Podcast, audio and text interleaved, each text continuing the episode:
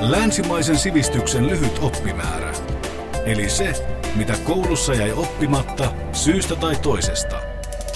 Professori Matti Sintonen Helsingin yliopistosta. Me puhutaan Charles Darwinista ja kehitysopista, eli evoluutioteoriasta. Jos selvennetään ihan aluksi näitä käsitteitä, onko kehitysoppi ihan sama asia kuin evoluutioteoria? No evoluutioteoria on sillä tavalla neutraali, että se viittaa ainoastaan populaatiossa tapahtuvaan muutokseen, eikä ota kantaa siihen, että onko tämä muutos kehitystä tai mahdollisesti taantumista. Kehitysoppi on tämmöinen vanhakantainen nimi ja nykyisin mieluummin käyttäisimme evoluutioteoria-sanaa siitä. No puhutaan myös darwinismista. Onko se sama asia kuin evoluutioteoria vai kehitysoppi? Kumpaa se tarkoittaa? No ei se tarkoita kumpaakaan. Darwinismi on nimenomaan Charles Darwinin luoma näkemys siitä, että millä tavalla evoluutio toimii. Eli oikeastaan hän, hän loi kaksi tällaista keskeistä teoriaa, tai kehitti kahta keskeistä teoriaa. Toinen oli evoluutioteoria ja toinen oli sitten luonnon valinnan teoria, eli valintateoria.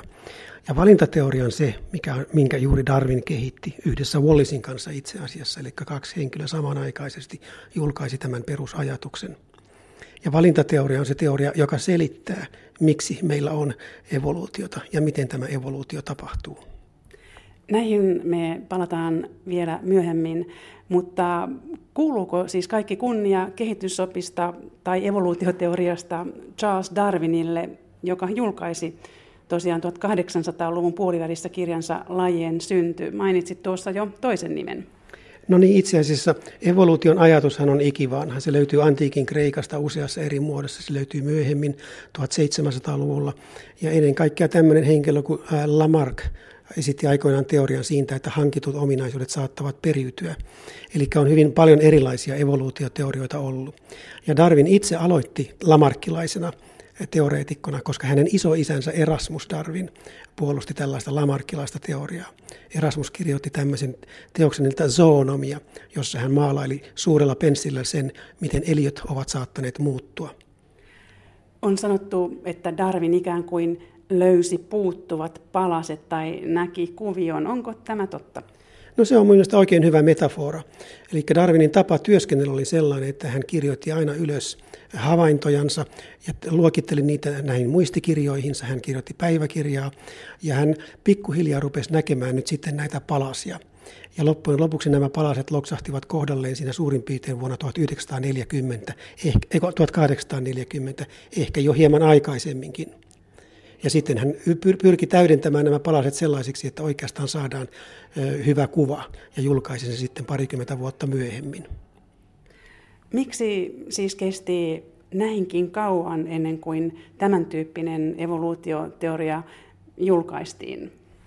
No mä luulen, että siinä oli se, että Darwin kyllä ymmärsi nämä evolu- tämän valintateorian periaatteet aika nopeasti, mutta siihen liittyi paljon sellaisia yksityiskohtia, joita piti tarkentaa. Ja yksi näistä yksityiskohdista oli se, että jotta luonnonvalinta voisi toimia, niin meillä täytyy olla vaihtelua tai muuntelua luonnossa, eli yksilöt ovat ominaisuuksiltaan erilaisia. Ja hän halusi tietää, että kuinka pitkälle tämä variaatio menee ja kuinka paljon sitä tosiasiassa on. Ja toinen semmoinen syy oli se, että hänellä oli kyllä oma tällainen näkemys siitä, miten perinnöllisyys toimii, mutta se oli virheellinen näkemys. Eli se ei ole se, mitä nykyisin kannatetaan. Ja kolmas seikka on tietysti se, että hän näki, että hänen teoriallaan on mullistavia yhteiskunnallisia ja maailmankatsomuksellisia seuraamuksia. Jos me ajattelemme, että kaikki, lajit ovat, kaikki nykyisin olemassa olevat lajit ovat kehittyneet, tai anteeksi, polve, polveutuvat aiemmista lajeista, niin siitä seuraa se, että näin on tapahtunut myöskin ihmisen kohdalla. Ja tämä oli tietysti vaikea pala sekä kirkon että voi sanoa suuren yleisön kannalta. Ja on siinä tieteellisiäkin argumentteja, siis aika moni tiedemies myöskin epäili sitten, kun tämä julkaistiin, että voiko tämä pitää paikkaansa. Mutta Darwin siis vähän empi tämän teorian julkaisemista. Hän siis pelkäsi reaktioita. No hän pelkäsi selvästikin reaktioita, sekä tiedeyhteisön reaktiota että myöskin uskonnollisen yhteisön reaktiota. Siis Darwinhan aloitti opiskelemalla teologiaa ensin lääketiedettä ja sitten teologiaa. Ja pärjäsi muun muassa teologian tenteissä erinomaisesti. Sen sijaan ei pärjännyt matematiikassa. Ja kyllä hän varmaan jännitti vähän sitten, että mikä tämä reaktio tulee olemaan lähipiirissä ja mikä tulee reaktio olemaan sitten tässä tiedeyhteisössä. Niin, lajien synty ilmestyi tarkalleen sanottuna vuonna 1859 ja kirja oli yleisön menestys. Miksi? No yksi syy on varmasti se, että Darwin oli hyvä kirjoittaja. Hän oli erittäin hyvä kirjoittaja ja hän kirjoitti ei-teknisellä tavalla. Ja on huomionarvoista, että vaikka tämä on tämmöinen niin kuin perustavaa laatua oleva luonnontieteellinen teos, niin se ei vilise mitään matemaattisia kaavoja. Hän kirjoitti hyvin yksinkertaisella ja voisi sanoa kvalitatiivisella tavalla, ja hän käytti paljon aikaa sen näkemyksen hiomiseen sellaiseksi, että se olisi helppo omaksua, vaikka ei olisikaan ollut mitään luonnontieteellistä peruskoulutusta. No kuinka tämä teoria sitten otettiin vastaan? Toteutuivatko nämä Darwinin pelot? No kyllä ne siis osittain toteutuivat muun muassa hänen oma eh, tota, mentorinsa, geologian professori Charles Lyell, ei voinut hyväksyä sitä, että valintateoria olisi voinut tuottaa uusia lajeja.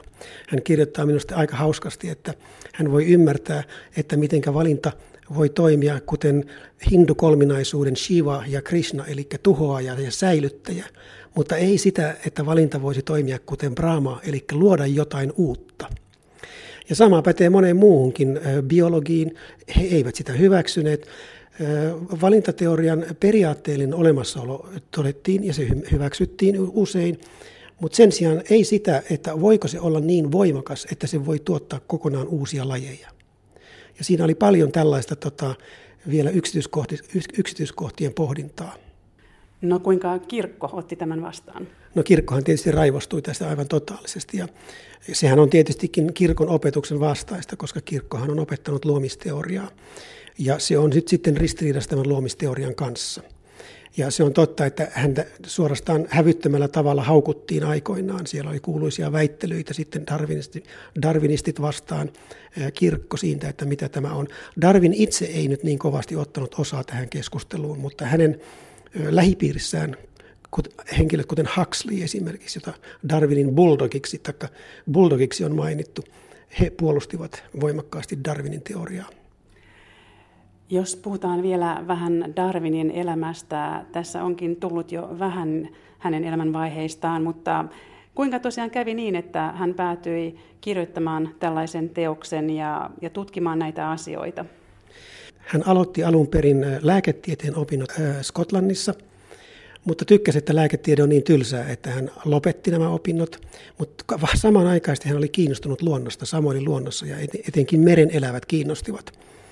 Hän tuli takaisin Cambridgeen ja sitten aloitti teologian opinnot ja itse asiassa taka pappisopinnot ja suoritti nämä pappisopinnot loppuun. Mutta äh, hänen ystävänsä äh, sitten sanoivat, että ei siinä ole mitään kiirettä, että sä olet äh, jo aika hyvin perillä luonnontieteellisistä asioista, että ei ole kiirettä ottaa pappisvihkimystä vastaan. Ja Darwin noudatti tätä neuvoa. Ja kohta sen jälkeen hän sitten saikin Henslowlta ystävältään neuvon, taikka pyynnön ottaa osaa tähän Beagle-matkaan, joka oli viisi vuotta kestänyt tällainen suorastaan toivioretki tota, Etelä-Amerikkaan ja ympäri maailmaa.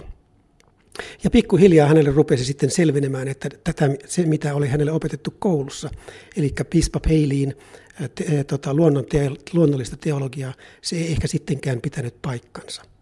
Ja Kalapakossaaret oli nimenomaan se paikka, jossa hän pikkuhiljaa rupesi oivaltamaan, että mitenkä voi olla niin, että läheisillä saarilla olevat eläimet ovat niin ikään kuin muuttavat muotoaan saarelta toiselle, mutta siltikin ovat läheisiä sukulaisia toinen toisillensa.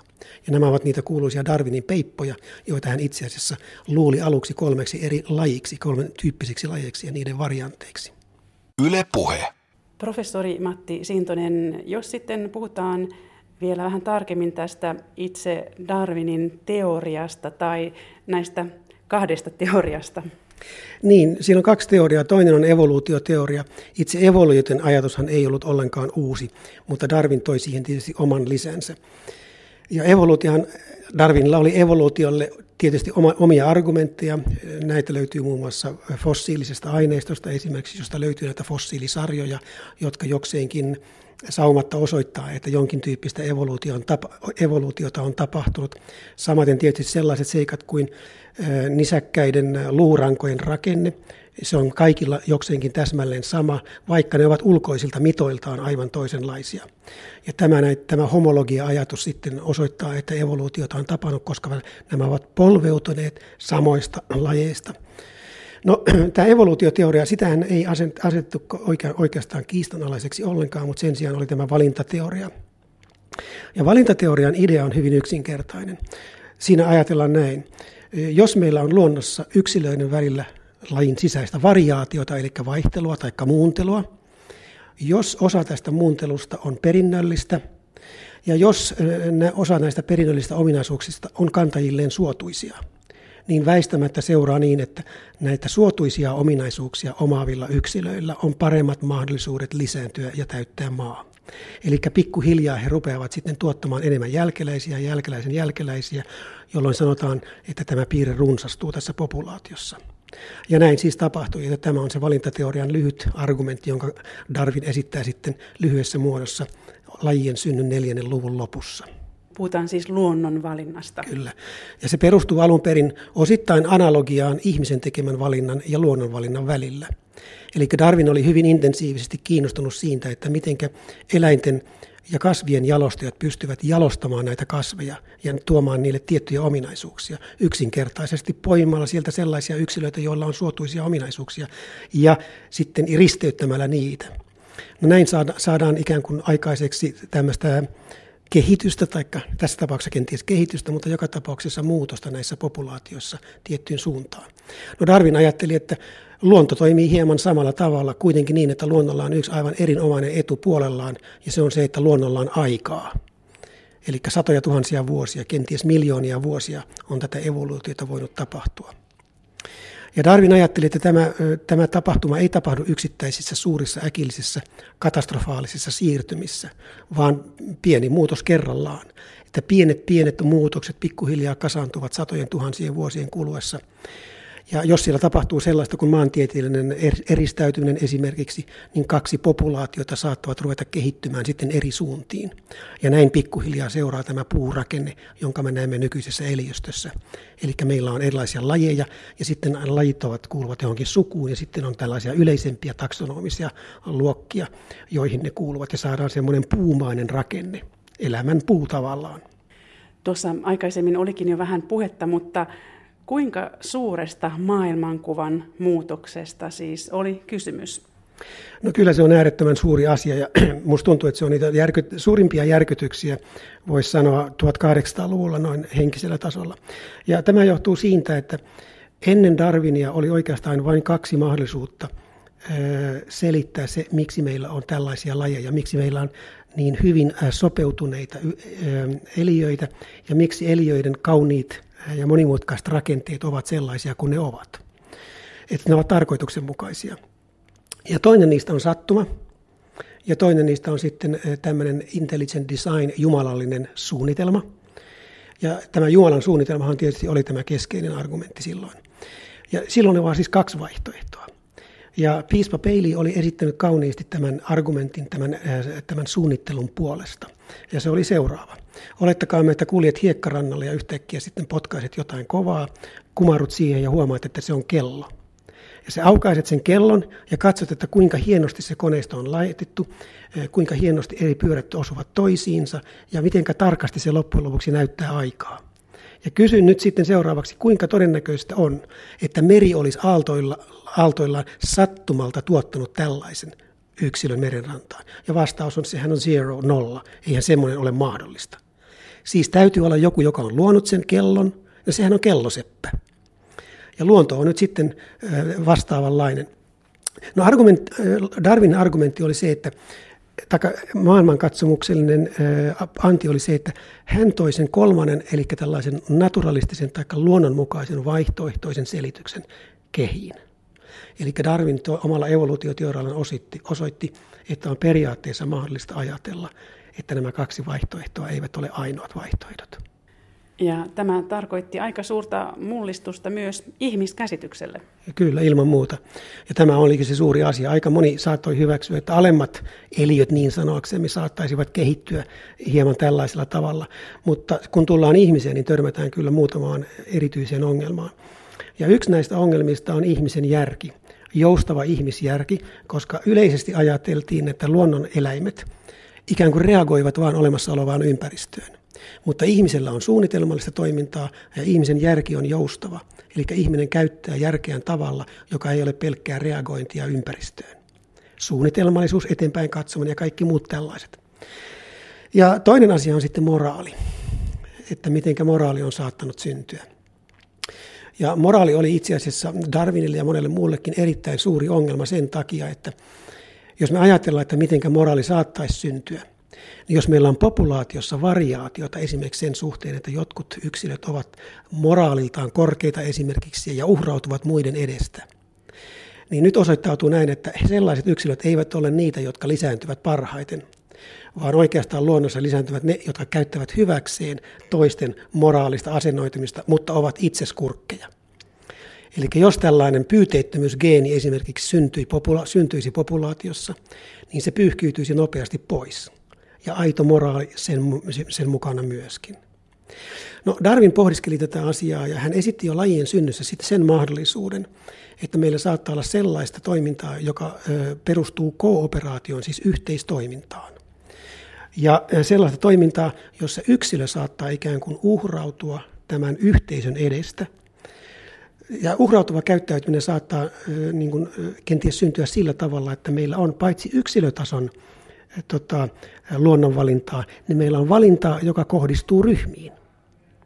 Eli jos meillä on sellainen ryhmä, jossa ihmiset käyttäytyvät pyyteettömästi, niin voi olla, että tämä ryhmä ryhmänä kuten esimerkiksi sodassa, sodassa sotilasjoukkue saattaa säilyä hengissä sen takia, että sen ryhmäläiset vetää niin sanoksemme yhtä köyttä, eivätkä käy sotaa toinen toistensa vastaan. Ja näin syntyi mahdollisesti semmoinen alku sille, että meillä on tällaista moraalia. Onko se sitten ihmisten moraalia vielä, niin se on sitten eri asia, koska tämän tyyppistä, voi sanoa altruistista käyttäytymistä tavataan kaikkialla luonnossa, eikä ainoastaan ihmisellä. Mutta moraali on joka tapauksessa ollut semmoinen kompastuskivi, että miten se moraali selitetään. No mitä tästä Darwinin perinnöstä on jäljellä? Mikä siitä tavallaan on edelleen ajankohtaista tästä ajattelusta? No kyllä mun mielestä se peruskehikko edelleenkin pitää pintansa. Eli tämä darwinlainen ajatus siitä, että luonnonvalinta on kenties voimakkain evoluutiota ajava seikka. Totta kai tiede on mennyt eteenpäin. Jos ajatellaan nykyisiä esimerkiksi biologisia malleja esimerkiksi, niin ne ovat hyvin, hyvin paljon yksityiskohtaisempia ja ne esitetään usein kvantitatiivisella tavalla. Eli voidaan antaa esimerkiksi kelpoisuudelle numeerisia lukuja. Voidaan sanoa, että tuo tai tämä on niin ja niin paljon kelvompi kuin tämä toinen. Voidaan rakentaa matemaattisia malleja sille, että millä tavalla erilaiset evolutiiviset paineet muuttavat populaatiota ja niin edelleen että se on mennyt sillä tavalla eteenpäin.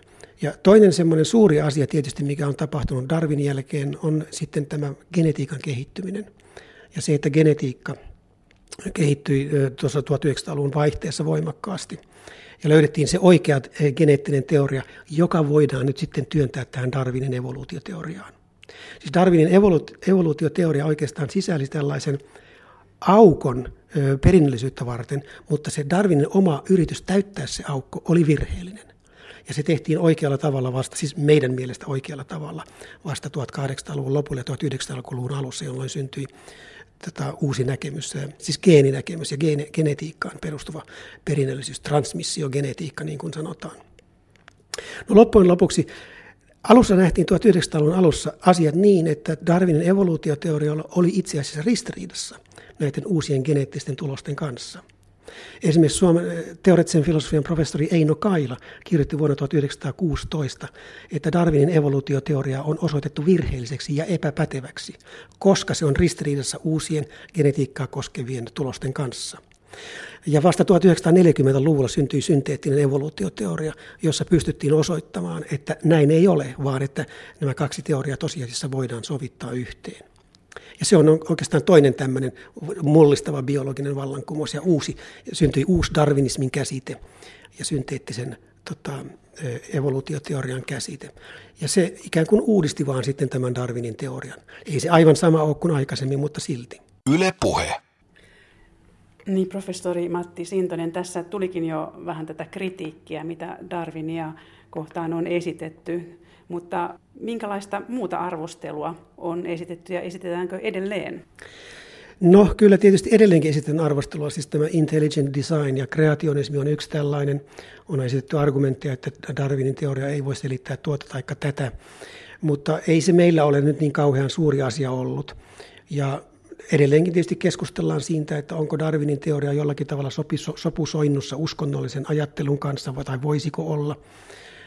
Darwin itse tota, tosiaan luki alun perin teologiaa ja oli uskonnollinen ja hyväksyi tämän peiliin argumentin, mutta myöhemmin ilmeisesti osittain sen takia, että hänen tyttärensä Ann kuoli kymmenvuotiaana. Hän sitten sai, tota, voisi sanoa, tämmöisen maallisen herätyksen ja ei enää sen jälkeen kiinnittänyt uskon huomiota.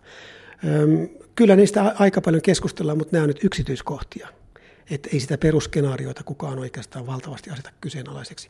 Onhan sinne tullut tällaisia uusia voi sanoa uusiakin ideoita tota, itsekkäistä geeneistä ja erilaisista muista valintamalleista, jotka ovat kenties jossakin määrin ei-darwinilaisia, mutta pääosin yhte, niin kuin se hyväksytään nyt päteväksi teoriaksi edelleenkin.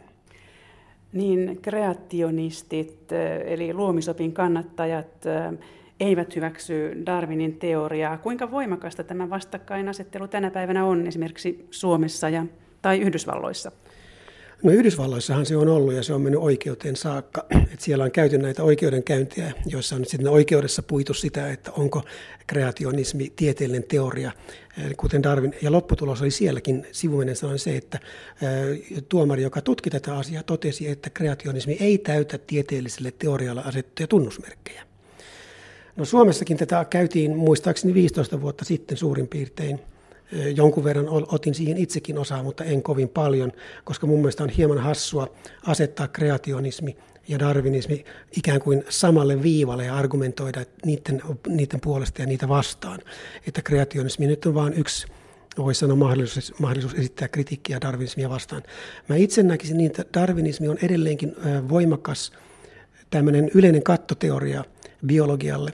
Niin kuin Dobzhansky muistaakseni sanoi, mikään biologiassa – ei mistään, missään biologiassa, biologiassa ei ole mieltä ellei ilman evoluutioteoriaa. Niin näin se on kenties edelleenkin, se on tämmöinen yleinen taustateoria. Mutta sittenhän biologian on tullut paljon muutakin, tämän molekyylibiologisen vallankumouksen mukana esimerkiksi.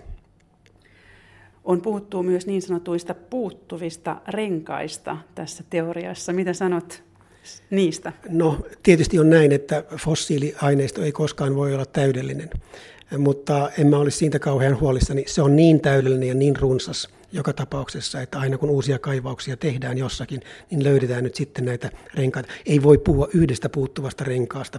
Muistaakseni tämä puuttuva rengas oli esimerkiksi simpanssin ja ihmisen välillä esimerkiksi.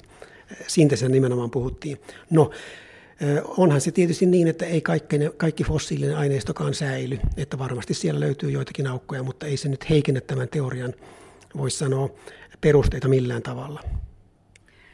Puhutaan myös esimerkiksi sosiaalidarwinismista ja jopa rodunjalostusopista, joka on osin liitetty Darwiniin. Ollaanko tässä väärillä jäljillä? No kyllä mun, mun mielestä ollaan sillä tavalla väärillä jäljillä, että, jäljillä, että oikeastaan sosiaalidarwinismin varsinainen isä on Herbert Spencer, joka kirjoitti samoihin aikoihin, ehkä hieman aikaisemmin kuin Darwin ja hieman myöhemminkin. Ja sitten ennen kaikkea Francis Galton, joka oli muistaakseni Darwinin serkku, joka propagoi tällaista, voisi sanoa jopa eugeniikka-näkemystä.